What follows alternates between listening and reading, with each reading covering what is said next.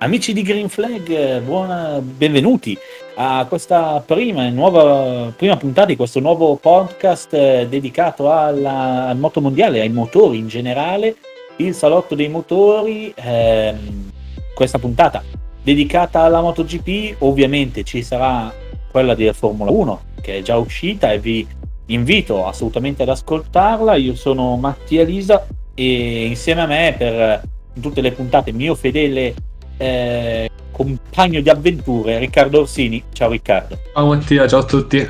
E non così fissa, ma sicuramente sarà una... sempre un piacere averla insieme a noi. Sonia Ferri, ciao Sonia. Ciao, ciao a tutti. Allora, prima di iniziare vi invito a seguirci sulle, sui social, su, su Instagram, su Facebook e su Twitter il nome è sempre quello, Green Flag ITA e ci troverete senza problemi. Eh, questo weekend è iniziato il motomondiale, direi che mancava a tutti ed è iniziato mh, senza, non senza sorprese e con tante notizie da, di cui, da citare.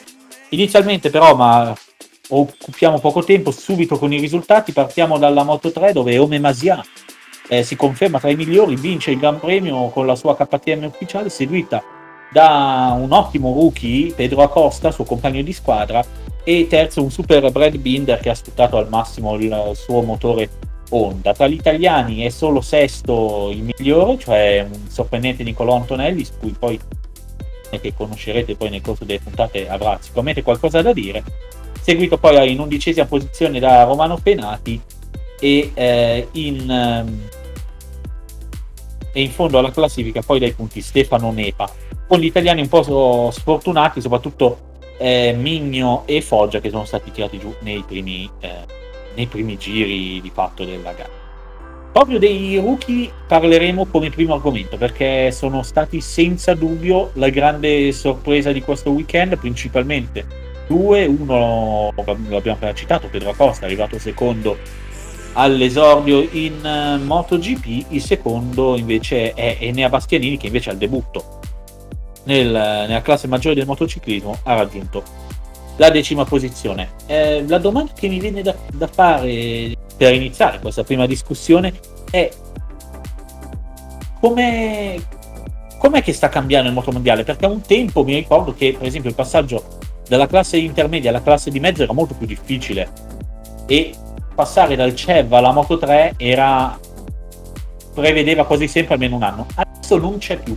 Secondo me qual è il cosa sta cambiando? Si sta, si sta abbassando il livello o si sta eh, invece migliorando il percorso, il percorso propedeutico? No, io stavo sentendo l'intervista di Antonelli, mi pare, che ha detto che secondo lui ehm, arrivano già, già pronti per lottare per il titolo dal CEV quindi forse, secondo me, arrivano già, già pronti. Non so se si è abbassato il livello. Forse si è alzato quello del CEV e loro arrivano davvero già preparati, perché comunque una seconda posizione per un rookie, cioè è comunque un podio, che, che in Moto 3 si fanno sempre un sacco di, di grupponi, però non è facile arrivare secondi, ci vuole anche tanta esperienza e quindi secondo me arrivano già pronti.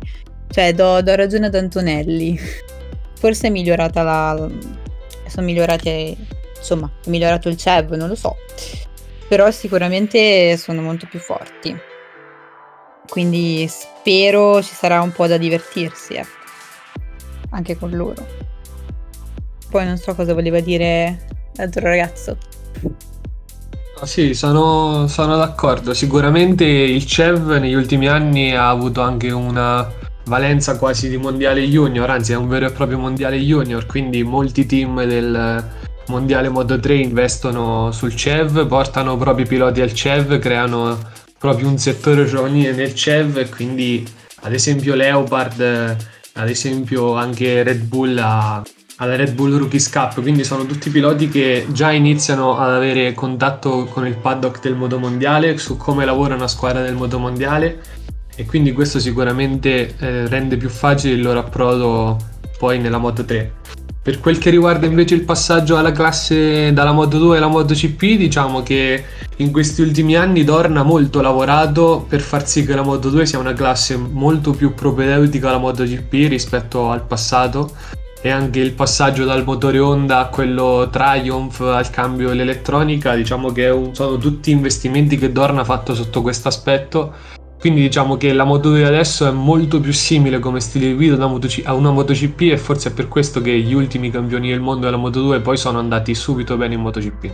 Poi io onest- onestamente devo diciamo, calare la mia maschera che avevo mio creato perché praticamente eh, io andavo ancora più indietro a pensare al passaggio dalla 250 alla MotoGP che era un passaggio da motore 250 eh, a un motore 800 o 1000 adesso eh, siamo arrivati a un punto in cui la classe di mezzo è di 100-150 cm cubi maggiori rispetto alla vecchia 500 quindi questo è sicuramente un grande passo. Proprio di Moto 2 diamo velocemente i risultati. Sam Lowe's ha rispettato pienamente le, le aspettative della, della vigilia vincendo dominando direi il, la gara seguito da un, da un buon Remy Garner e da un Fabio Di Giannantonio che è stato bravo a sorpassare chi invece sembra essere almeno in anticipo il, il grande avversario di St. Louis, ovvero Marco Bezzecchi.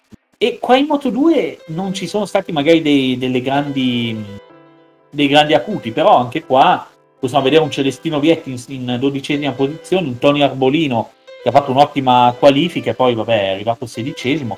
E qua stiamo vedendo un, una grande crescita.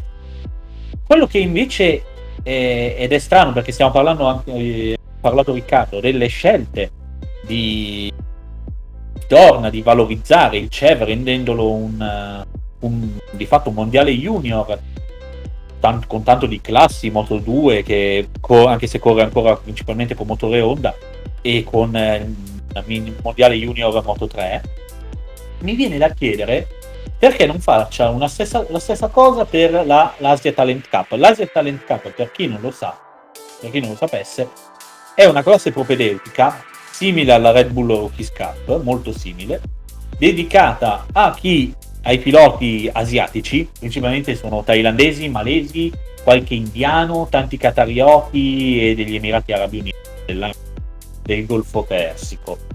Visto che ci sono tante case giapponesi per, visto che non, nel motomondiale non c'è mai stato un campione del mondo della classe maggiore giapponese, non capisco perché eh, Dorna, con l'appoggio tra l'altro di, eh, di Honda che fornisce le moto alla, all'Asia Talent Cup, non vada invece lì a, in, a, investire. Ed è una cosa abbastanza particolare quella che, questa cosa qua. Parliamo invece dei casi pre- precisi e parliamo del caso della MotoGP. Bastianini Bastianini arriva a vincere l'anno scorso Mondiale Moto 2, sicuramente non dominandolo. Aspettarsi già questo risultato alla prima gara in MotoGP con una moto che, per quanto sia migliorata, è comunque molto difficile da guidare come la Ducati, è una cosa che ve l'aspettavate? E poi, soprattutto, e questo secondo me è il grande fulcro su cui può, si può iniziare una bella discussione, eh, è, un, è stato solo un caso o dobbiamo prepararci a un Bastianini che nonostante abbia una moto, eh, se non sbaglio 2019, possa fare un po' come Morbidelli l'anno scorso? Sonia, partiamo da te e poi iniziamo davvero la discussione. Allora, io anticipo che sono un pochino di parte perché comunque seguo Bastianini da, dalla Moto 3. Però, eh, allora, Sinceramente con l'arrivo in MotoGP non mi aspettavo un risultato simile, non subito perlomeno. Ha fatto una bellissima qualifica, eh, nonostante non sia poi passato in, uh, in Q2, ha fatto un, un bel giro e da quello che ho potuto anche sentire per quanto riguarda la gara, perché da quello che ho potuto vedere ha fatto anche una grandissima rimonta, perché è partito, se non mi sbaglio, tredicesimo poi è calato fino al diciottesimo posto e ha rimontato fino al decimo. E questo non me lo aspettavo, sono sincera, almeno personalmente, e da quello che ho sentito eh, o da quello che ha detto lui un po' si è tenuto, avrebbe potuto dare qualcosina in più, eh, però ha detto che iniziavano a fargli male le braccia e che quindi la cosa più importante per lui ovviamente era finire la gara, giustamente anche la prima. Non so se, um, anche rispetto alla moto che ha comunque, riuscirà poi a replicare il risultato. Però secondo me può fare una bella stagione e può andare a punti perlomeno. E perché almeno personalmente credo abbia uno stile di guida, cioè penso si sia un po' adattato alla moto che ha. Però non so se è una moto così competitiva da competere magari con uh, più su, diciamo, in classifica. E questo, questo non lo so, però io spero di sì. Però appunto sono un po' di parte. E diciamo che rispetto anche a Marini, che comunque è il suo compagno di squadra, ha fatto più progressi. Adesso non so Luca bene eh, che problemi poi abbia avuto perché non ho sentito la sua intervista post gara. Però secondo me è la prima stagione, quindi sono qua per imparare, per crescere, quindi la cosa che dovrebbero per me fare tutte e due, sia Nea poi che Luca, è quella di, di acquisire più esperienza possibile e sperare di arrivare alla zona punti. Quindi non so se è stato un caso, spero di no, ma secondo me mm, Secondo me Enea qualche altra gara bella potrà, potrà farla. Però vediamo. E non so. Bisogna dire anche che Bastianini ne ha approfittato del, della pessima gara delle due Yamaha Petronas, che se no sì.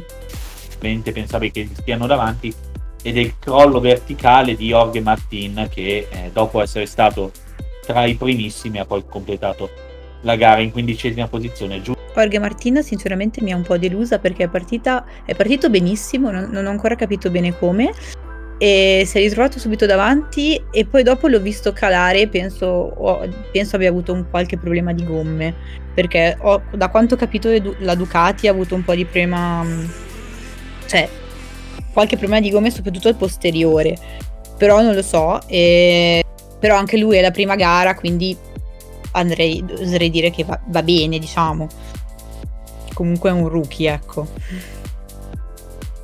Ero andato a riprendere i, gli esordi, diciamo, di Bastianini nel moto mondiale e onestamente eh, io l'ho sempre visto come un pilota veramente rapido ad adattarsi e se andiamo a guardare i risultati che ha fatto Bastianini ad esempio nel primo anno in Moto 3 troviamo un pilota che alla sesta gara di mondiale fa il primo podio il primo anno in Moto 2 alla quinta gara è già nei primi 5 secondo me lui ha proprio questa capacità di adattarsi subito alle moto cosa che può aver penalizzato di più Marini perché Luca al contrario di Enea è un pilota che invece ha sempre messo molto più tempo ad adattarsi a una nuova moto.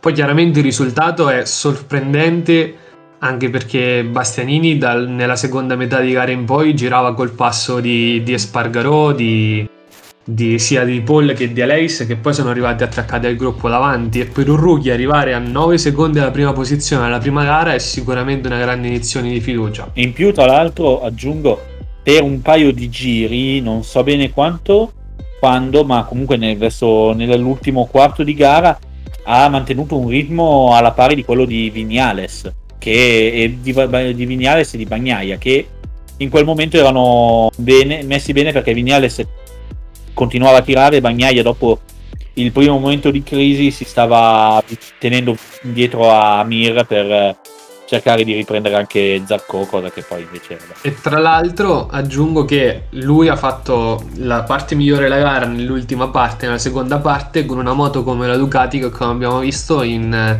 in Qatar soffriva molto di consumo al posteriore, quindi per essere un rookie ha ancora più valore anche come lui è riuscito a gestire la gomma, a differenza anche di Martin che in realtà dopo una prima parte esplosiva, esplosiva di gara è poi scivolato indietro fino alla quattordicesima posizione.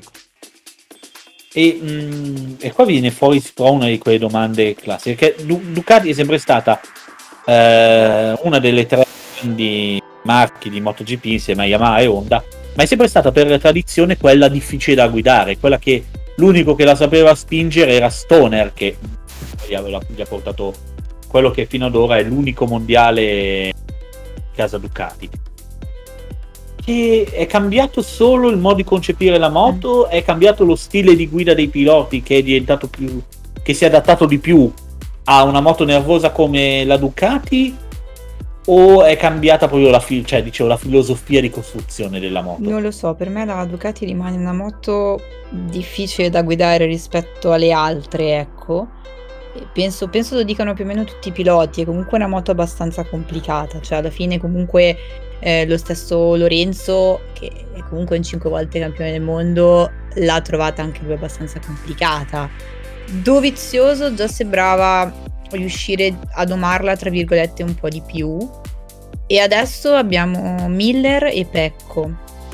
E secondo me hanno due stili abbastanza diversi, nel senso che almeno Pecco l'ho sempre visto con uno stile molto pulito, eh, molto lineare, Miller probabilmente è un po' più sporco, tra, sempre tra virgolette. E, ehm, infatti Miller mi sa che ha avuto una degradazione delle gomme anche abbastanza mm, pesante perché poi non mi ricordo in che posizione è arrivato ma era davanti poi è iniziato a calare insieme a Pecco.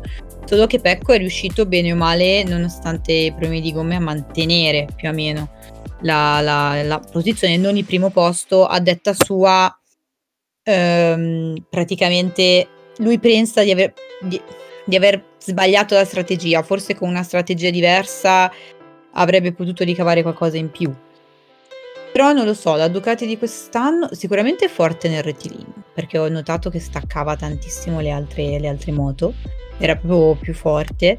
Non so se ha cambiato lo stile di guida. Eh, comunque ha tutti i piloti abbastanza diversi, anche Zarco Martin, lo stesso Enea e Luca hanno stili un po' diversi. Forse, forse più, al, più il pilota, adesso comunque per esempio Pecco arriva e anche Miller arrivano tutti e due dal team, eh, da, dal team Pramac e quindi magari hanno avuto già modo di, di avere un po' di esperienza. E non so, però sicuramente con moto e i tecnici Ducati sono, conoscono quali sono le loro come vogliono loro il setup e tutto quindi quello sicuramente li può aiutare e secondo me non tanto Miller che ha avuto un po' di difficoltà, però c'è Bagnaia, secondo me, è anche grazie a questo che è riuscito a dare subito un risultato così buono Beh, oddio, Pecco, una pista che per carità di Dio è molto comoda per, per fatto Ducati. male. Comunque anche, anche l'anno scorso non hanno avuto secondo me una stagione così pessima, nel senso sì, poi ha avuto l'infortunio, però ha avuto le sue possibilità anche di vittoria, poi le ha, le ha sprecate perché è caduto, eh, però già l'anno scorso rispetto al primo anno da rookie, ecco, già, iniziava a far vedere che stava in- imparando a gestire questa moto. Bastianini non so se ha avuto subito quel feeling o meno, anche perché comunque è la prima gara, quindi forse un po' presto. Poi forse a metà campionato si vedrà, perché comunque eh, bisogna vedere come, come prosegue. Però spero, spero per lui che, che, riesca a trovare quel feeling con la moto. Forse è più una questione di feeling, dipende dal pilota.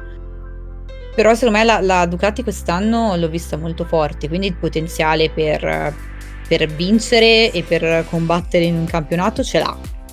Almeno come moto veloce. Poi vabbè, eh, anche la Yamaha stranamente è andata bene rispetto all'anno scorso.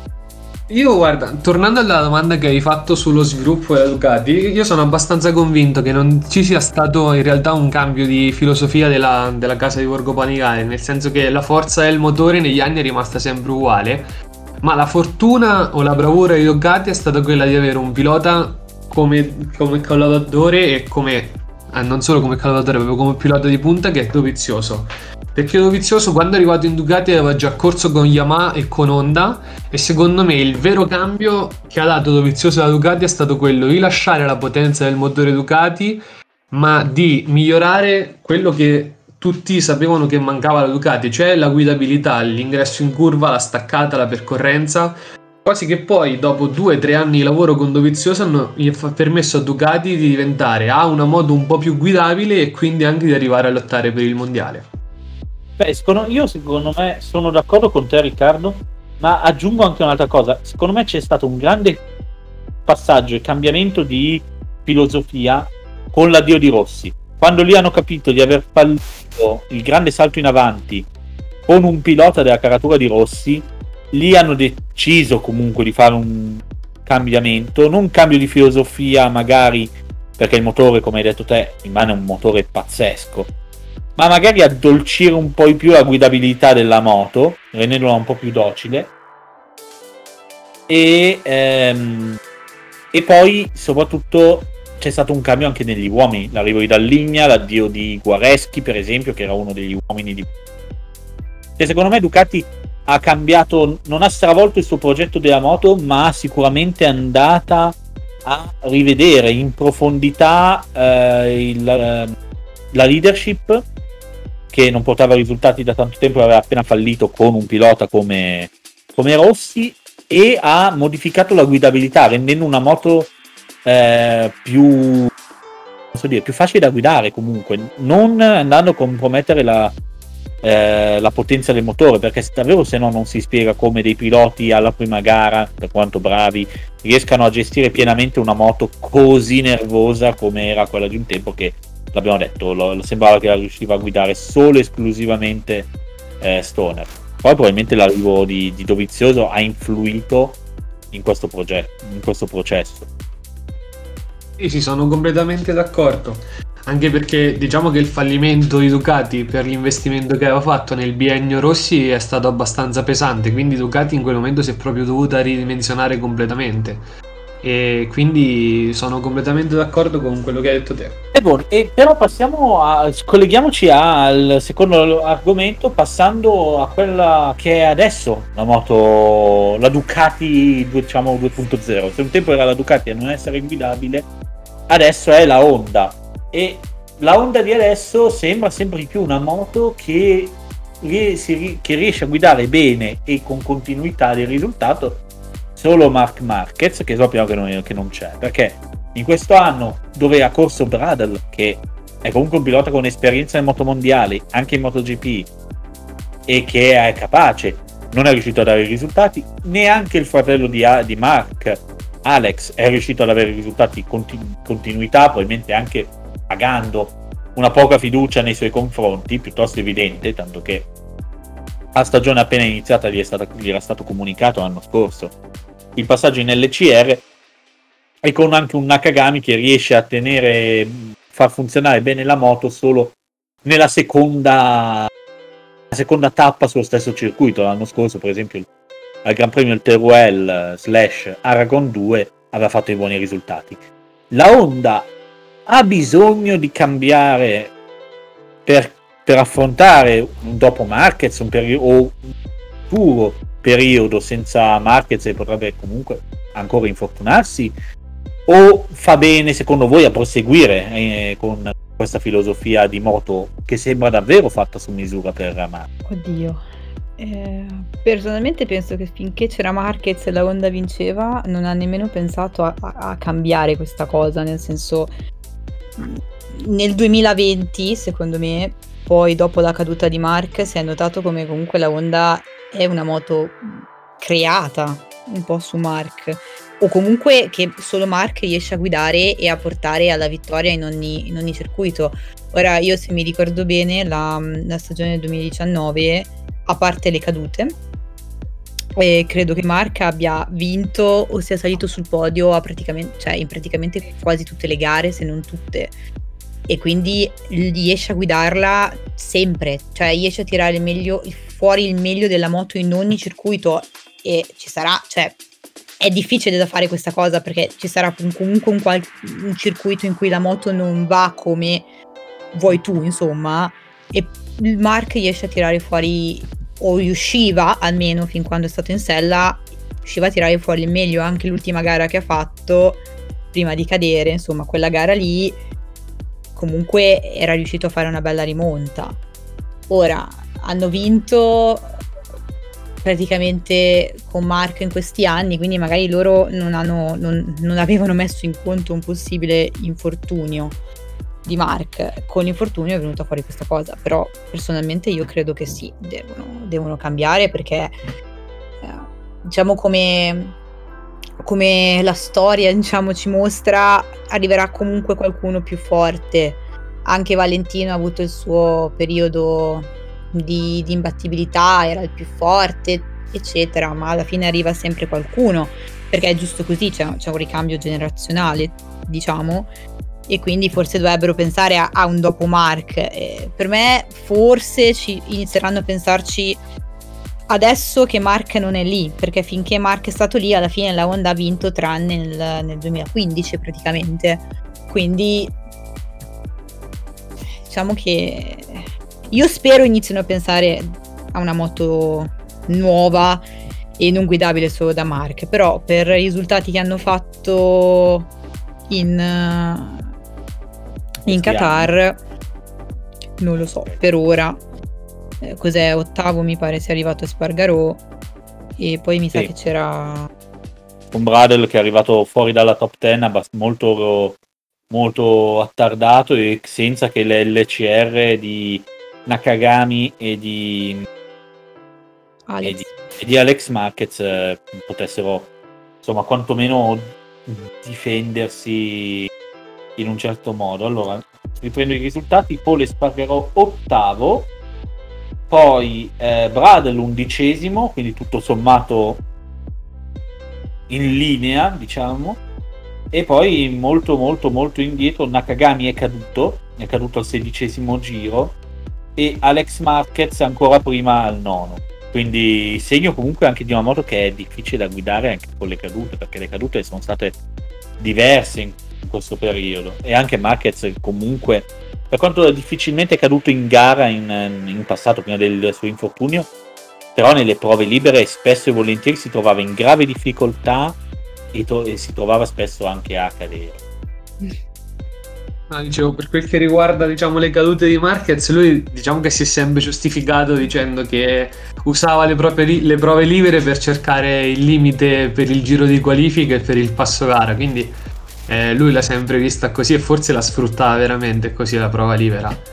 Quello che dice Sonia secondo me è verissimo, nel senso che eh, Honda finché aveva Marquez e vinceva secondo me non era pienamente al corrente del fatto che probabilmente non avesse più la moto più veloce o la moto più forte con la caduta di Marquez e le, conse- e le conseguenti difficoltà di tutti gli altri è dovuta obbligatoriamente correre ai ripari anche il fatto che quest'anno Honda, eh, quest'inverno, ogni volta che organizzava un test per la Superbike mandava in pista anche Bradal, secondo me è anche un, un indizio di questa cosa che Honda veramente si è trovata in difficoltà e si è resa conto di essere lontana forse da, quelle, da tutte le altre marche senza Marquez. E chiaramente è un lavoro che sono obbligati a fare perché Marquez eh, non, è, non sarà eterno, quindi prima o poi eh, dovranno vincere anche senza Mark. E, e questo, proprio questo eh, ritardo nel rendersi conto che la moto non è più la grande moto facile da guidare e tanto forte che era un tempo, quanto può incidere su un Marquez che nel caso dovesse tornare nel Gran Premio di nella tappa di Portimao, quanto potrebbe andare a, a ridimensionarsi? Perché Marquez, per quanto sia un talento, almeno questa qua è la mia idea, felice di essere di sentire la vostra impressione e poi essere magari smentito dalla realtà non potremmo aspettarci subito un Marquez al massimo delle sue, delle sue capacità dopo comunque quasi un anno di stop e un lungo periodo senza allenamento su uno dei due, delle due braccia che sono eh, tra, le, tra, gli arti più sollecitati nella guida della moto. Quindi secondo voi quanto può davvero eh, ridimensionarsi Honda con la, con, anche con il rientro di un Marquez almeno non subito a, ai livelli di prima del, del Mark quando allora a quanto ho capito dovrebbe tornare a Portimao appunto quindi non domenica non questa domenica? Non c'è una conferma di Portimao però il comunicato iniziale di Honda parlava addirittura solo di, del primo weekend del Qatar. In realtà eh, Marquez ha poi scritto un post su Instagram dicendo che salterà anche la seconda tappa. Lui sarà in Qatar domenica prossima per fare il vaccino che stato, eh, lo Stato ha offerto il vaccino a tutto il personale e piloti del, del moto mondiale. E poi ci si, si, attende in ogni caso un comunicato ulteriore che parli di un rientro da Portimao, a mio parere ancora difficile, e posticipato alla, gara, alla tappa ancora successiva, o un comunicato invece di rientro. Questa è la situazione di Marquez ad ora. Allora, eh, praticamente ancora non si è sicuri di un suo rientro. No. Quindi... Purtroppo no, eh, non c'è una data. Beh, si pensa che lui a Portimao possa tornare, però non torna, cioè la tappa di Portimao non, eh, non è in linea, diciamo, con la tabella di, di, dice, di crescita, di miglioramento di, della, della sua condizione post operazione. Lui si è operato circa fine ottobre, si parlava di sei mesi, la tappa del eh, GP del Portogallo del 18 aprile potrebbe essere ancora troppo presto, potrebbe essere poi un, essere posticipata al 2 maggio il Gran Premio proprio di Erez, tenendo mm. conto soprattutto che la tappa successiva del 16 maggio in Francia è a forte rischio perché la Francia sta eh, in maniera preventiva cancellando tanti eventi perché in queste settimane si doveva correre anche la Parigi-Roubaix di ciclismo e che è stata invece all'ultimo posticipata a ottobre. Quindi è possibile che lui rientri eh, o a Portimao o a Erez della Frontera due settimane più tardi. Allora, a, a prescindere da quando rientrerà, io spero, anzi io credo che Mark voglia rientrare quando, senza rischi questa volta, perché l'altra volta è rientrato praticamente quatt- fatto tutto in una settimana e non è neanche poi riuscito effettivamente a correre. Credo rientrerà senza, senza rischi e con calma. Eh, non, non, credo che voglia giocare. Cioè, sinceramente, non credo nemmeno abbia le possibilità per giocarsi un mondiale, an- anche volendo. E, e, non credo nemmeno, nonostante il suo mm, essere così competitivo e sicuro di sé, diciamo, non credo nemmeno che il suo obiettivo quest'anno sia un campionato. Penso voglia tornare, riadattarsi alla, cioè riprendere in mano la moto, riadattarsi, vedere anche cosa può fare. Quindi il suo rientro lo immagino abbastanza, no, non, lo, non immagino diciamo il Mark che siamo abituati a vedere e che abbiamo visto fino alla fine 2019. È un pilota straordinario, almeno secondo il mio parere personale, ha un manico da paura, nel senso che mh, mm, è veramente molto molto bravo. Però appunto questo infortunio l'ha, l'ha un po' segnato e quindi rientro in moto. Credo che mm, se rientra anche per metà stagione, entro la fine, fine stagione riprenderà il ritmo. Eh, penso starà attento anche a non cadere di nuovo, a non farsi male nuovamente, perché sarebbe un po' un disastro, eh, però non so nemmeno come si troverà con la moto, perché comunque non ha avuto modo di, di correre nel 2020, a parte la prima gara, a parte i test, i primi test che ha fatto, però effettivamente poi non ha avuto modo di correre, tra l'altro avevano ripreso a correre dopo il lockdown, quindi era stato già fermo la sua ultima gara finita alla fine corrisponde a Valencia del 2019, però vabbè ha fatto ha corso diciamo, ma non, ha perso una stagione intera più l'inizio di questa, quindi immagino debba eh, vedere la moto, provarla, cercare un feeling. Penso lavorerà con calma e, e probabilmente per me lavorerà con l'obiettivo della prossima stagione poi vedremo se Mark tornerà il Mark di sempre. Io sono convinta, magari non quest'anno, ma l'anno prossimo, secondo me, riavremo il Mark di sempre.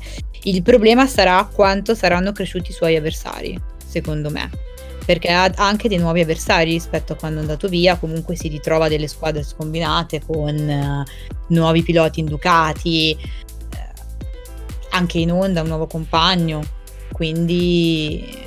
Perché poi l'anno prossimo ci saranno due team in più perché Gresini si sfila da Aprilia e eh, Aprilia proseguirà con un suo team Factory da solo insieme con invece Gresini che invece sicuramente si andrà ad unire a un altro team e si porterà tra l'altro un rookie che sarà Fabio Di Giannantonio quindi troverà comunque con moto diverse perché quest'anno sono molto simili a quelle dell'anno scorso e quest'anno e l'anno prossimo invece ci saranno dei cambiamenti così come 1 poi e poi con anche un, un schieramento di piloti diverso, con piloti che stanno crescendo come Quartararo. Riccardo, secondo te invece, perché so che la tua la tua, il tuo punto di vista non è scontato. Allora, io eh, dico solo una cosa, magari in- indurrò molti ascoltatori alla ludopatia, ma io nei pochi siti che lo permettevano ho giocato Markens che vince il mondiale quest'anno. Addirittura. Eh, io, eh, io sono convinto che lui se rientra, rientra eh, per vincere perché no- non credo alla storia che dopo l'infortunio si sia ridimensionato completamente. Secondo me magari andrà molto più cauto sulle, nelle prove libere, ma io vedo Marquez come un animale da gara e secondo me in gara sarà, sarà ancora dura per tutti. Secondo me non può fare una caduta GP come, come sempre. Cioè, sicuramente un animale da gara, cioè, eh, lo so, però io spero che si mantenga un po' più pacato, più che altro per il braccio per la spalla, per l'infortunio, anche perché continuare a cadere, perché prima faceva una caduta GP, mi ricordavo che tra libere, qualifiche e quant'altro era almeno una caduta, una, minimo una caduta a Gran Premio e lui stesso ha detto che voleva lavorare su questa cosa perché cade troppo spesso, però forse cerca troppo il limite. Ma hai ragione, cioè condivido il fatto che sia un animale da gara, eh. Infatti sono curiosa. Poi per quel che riguarda la data di rientro, secondo me non è un caso che lui sia andato a provare con Honda a Portimao. Secondo me lui Portimao l'ha veramente cerchiato in, rossa, in rosso sul calendario e secondo me lui vuole rientrare lì perché 50 punti da Vignales se dovesse vincere anche domenica non sono irrecuperabili. Se rientra lì e rientra, e rientra il Mark di sempre, ha possibilità, perché comunque appunto sono, ha perso solo due gare, alla fine sono due zeri per Mark, se rientra come, come sempre alla fine fa, fa minimo il terzo, uno dei tre, cioè fa sempre podio alla fine, quindi immagino possa, possa lottare, però deve rientrare come sempre, non lo so. Sarà una bella sorpresa. E Portimao, io spero di sì, sinceramente, perché inizia un po' a mancarmi Marquez eh, nel motomondiale. Sono molto curiosa di vedere come, come se la giocherà con gli altri ragazzi in realtà.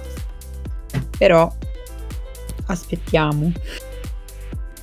Quindi praticamente secondo voi il fatto anche di una onda che eh, è calata non andrà a inficiare a un rientro di un Mark che Mm, che quindi sarà comunque subito al probabilmente al meglio delle condizioni. Ma secondo me non sarà la moto il problema, cioè nel senso se Marquez deciderà di andarci cauto e quindi non farà i risultati diciamo alla Marquez o le cose alla cioè le, non farà il Marquez probabilmente sarà una, penso una sua scelta del, nell'andarci piano con gli infortuni eccetera con la moto non, non, lo so, secondo me è in grado di guidarla come ha sempre fatto, come ha sempre fatto anche perché comunque è una persona molto determinata, lui sa perfettamente di essere un campione alla fine, di, di essere un bravissimo pilota e quindi, quindi se non è quest'anno l'anno prossimo, ma per tornare a vincere tornerà a vincere sicuramente. Su questo sono d'accordo con, sono d'accordo con l'altro ragazzo. Mi trovo d'accordo. Anche perché secondo me comunque gli sviluppi che sta portando Honda adesso non, cioè non è che l'hanno che sono secondo me passano anche gli sviluppi adesso sotto, sotto l'occhio di Marquez perché anche da quando hanno saputo che comunque l'infortunio di Marquez non gli avrebbe messo a rischio la carriera come si diceva all'inizio Honda ha comunque in Marquez il pilota di punta. Quindi anche se non li ha provati lui gli aggiornamenti sono comunque passati sotto il suo veto e io sono abbastanza convinto che per quanto Honda sia migliorata sia sempre una moto che punti tanto sulle esigenze di Marquez. E passiamo all'ultimo grande argomento del, di questa prima puntata del Salotto dei Motori, cioè eh, Aprilia. Aprilia è stato sicuramente una delle sorprese, se non la sorpresa della, di questa prestagione in questo weekend magari è stata un po' altalenante, soprattutto con un, un, sabato, un venerdì, scusate, molto positivo e poi un sabato abbastanza un po' deludente e poi una parziale ripresa in, nella domenica con il solo Alex eh, Espargarò che eh, deve più o meno portare avanti da solo la baracca in quanto il povero Luca Savadori non, non ha in questo momento le, l'esperienza e la conoscenza della moto per essere, per essere competitivo. Savadori è terminato in diciannovesima e ultima posizione con eh, ben 46 secondi di ritardo da Vignales contro i 23,8 secondi di Franco Morbidelli arrivato penultimo. Molto meglio, l'abbiamo detto, quello di, Spar- di Alex Spargaro che è terminato dietro in settima posizione tenendosi dietro la onda ufficiale del fratello.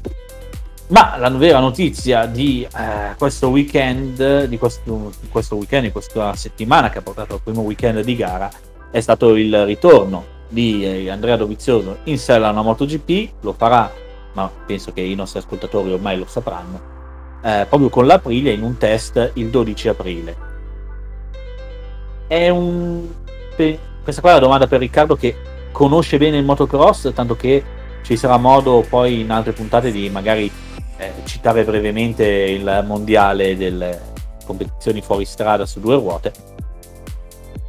Lo ha deluso il motocross a livello magari di sue prestazioni, magari a livello di invece poi di, di sport che non gli, magari non gli dà magari lo stesso, lo stesso, lo stesso brivido del motomondiale o è una scelta semplicemente di voler tornare in pista e prepararsi magari per uh, il, un rientro nel 2022 o anche prima? Ora, ehm, partiamo dal presupposto che una competizione mondiale da una competizione regionale ha sicuramente tanti livelli anche di agonismo e differenza. Io credo che Dovizioso non sia entrato nel mondo del motorsport con eh, obiettivi eh, personali, ma più che altro proprio come una cosa di divertimento, di svago, una cosa che sicuramente porterà avanti anche una volta finita la carriera nel moto mondiale.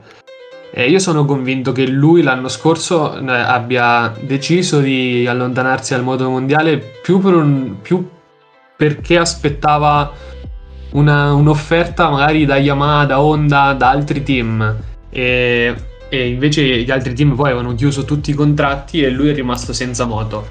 Io sono completamente convinto che lui voglia stare nel moto mondiale, voglia farlo con una moto vincente e qui anche sorge poi l'interrogativo di Aprilia eh, perché eh, secondo me Dovizioso non ha avanti altri 5 anni di carriera, 4 anni di carriera che possono portare come fatto per Ducati magari a lottare per il titolo. Secondo me se troverà un'Aprilia abbastanza pronta al Mucello, test che tra l'altro adesso è, un po' a rischio perché Dovizioso domenica scorsa è caduto nella gara regionale e ha dato anche una bella botta, quindi ancora non si è capito bene se riuscirà ad andare poi al Mucello a provare la moto.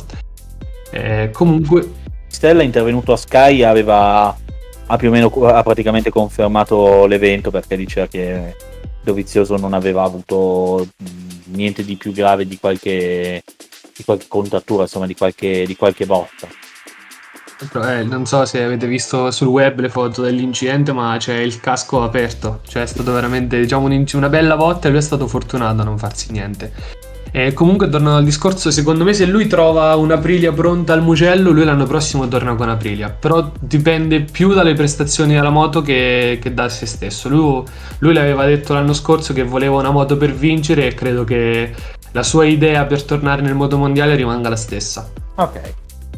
E, e secondo voi invece questa qua è una domanda più generale, eh, lo vedremo già in pista con qualche wild card o davvero come sostituire un Salvadori che per quanto ci metta la sua buona volontà eh, a un livello sicuramente davvero troppo troppo basso per il moto mondiale o lo dovremo vedere nel caso comunque nel 2022 su una moto, sia Aprilia o che sia una qualsiasi altra casa. Io devo dire personalmente lo spero di vedere in una, in una qualche wild card perché secondo me lui eh, in un anno come questo non può, secondo me rientrare a tempo pieno non gli può fare neanche bene psicologicamente, ma tornare a divertirsi e magari ritrovare davvero quel divertimento che nell'ultimo anno Ducati era chiaro, non c'era più può davvero aiutarlo a fare pace con se stesso e fare pace con il motomondiale. Il tutto però va segnalato eh, che sempre Simone Battistella, che è il suo manager, sempre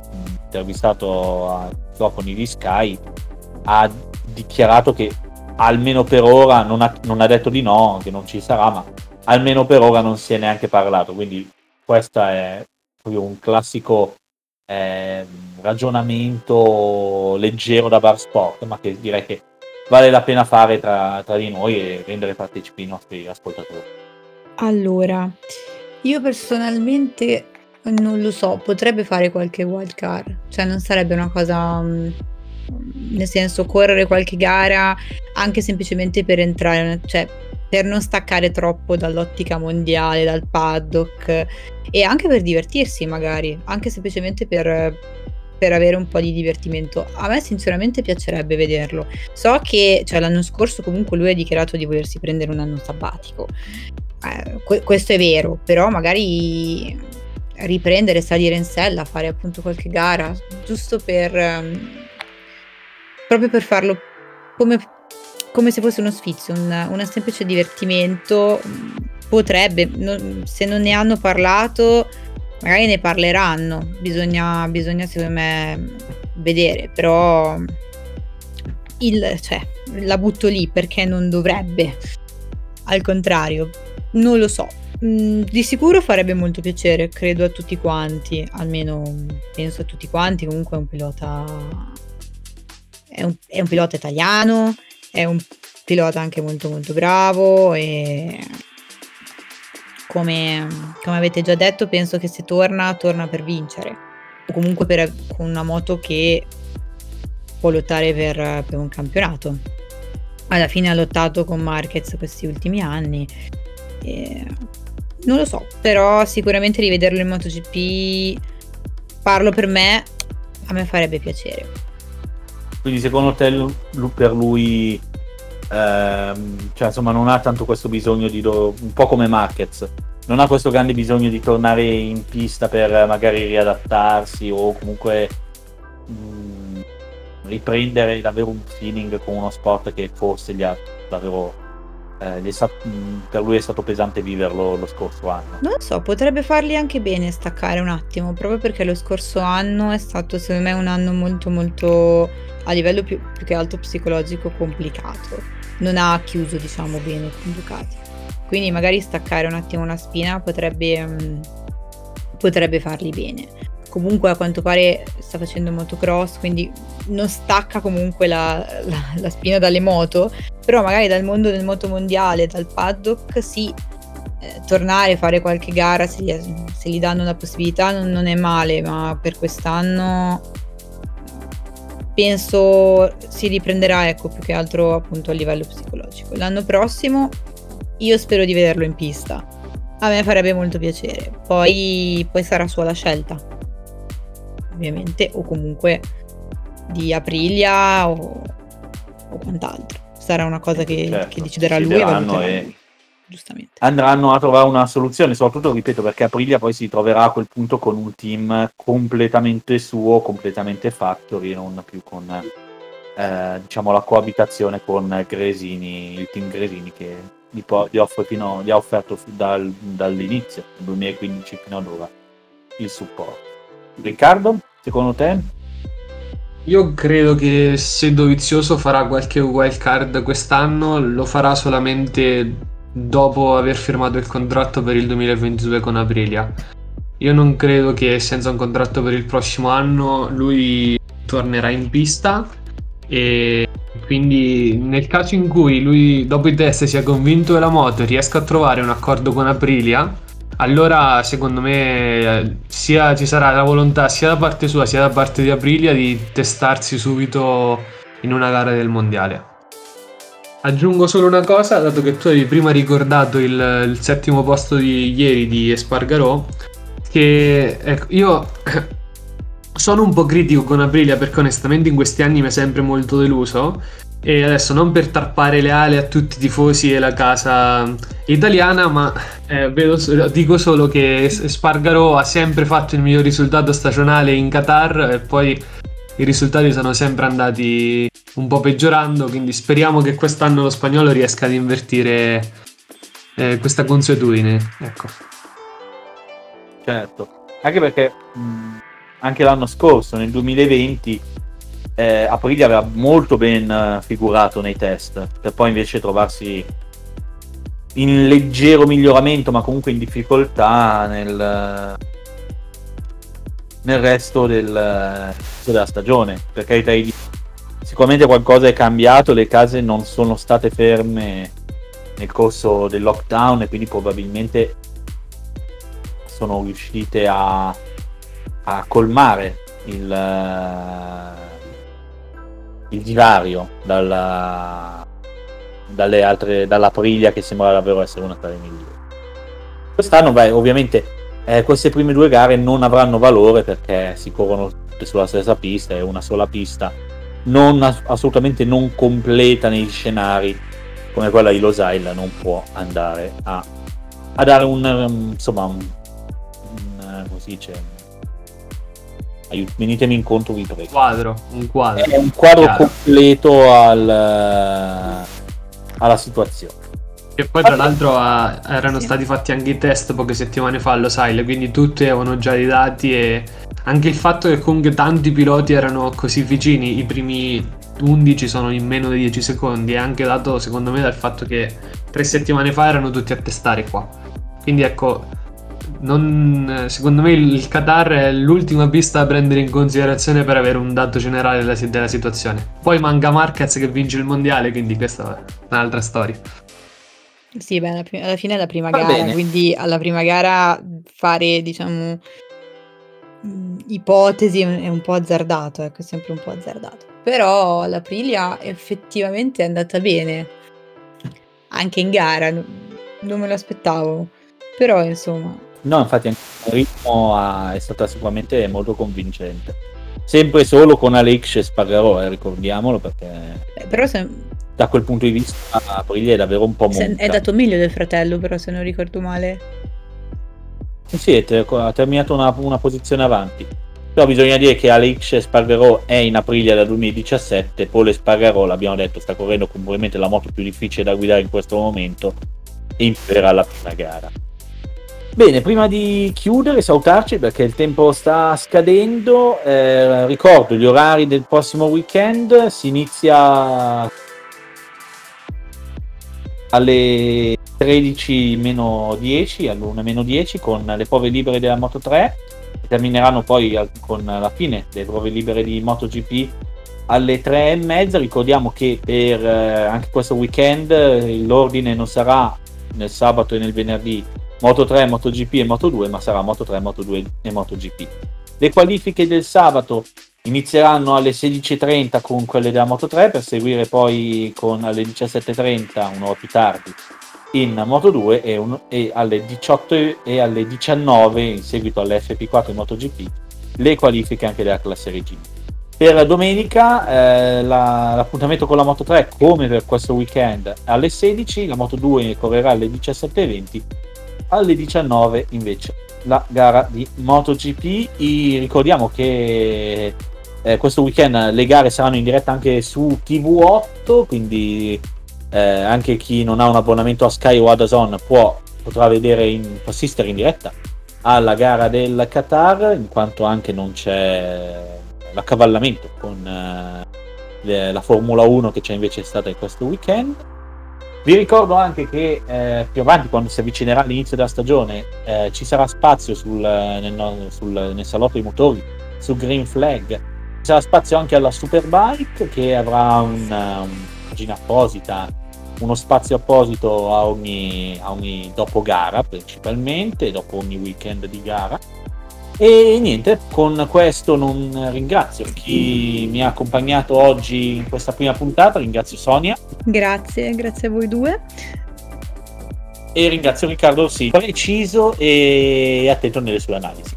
Gentile, ciao a tutti. L'appuntamento dunque ritorna per martedì prossimo nel, dopo, nel, con eh, le ultime notizie della settimana e i risultati della seconda prova del motomondiale in Qatar.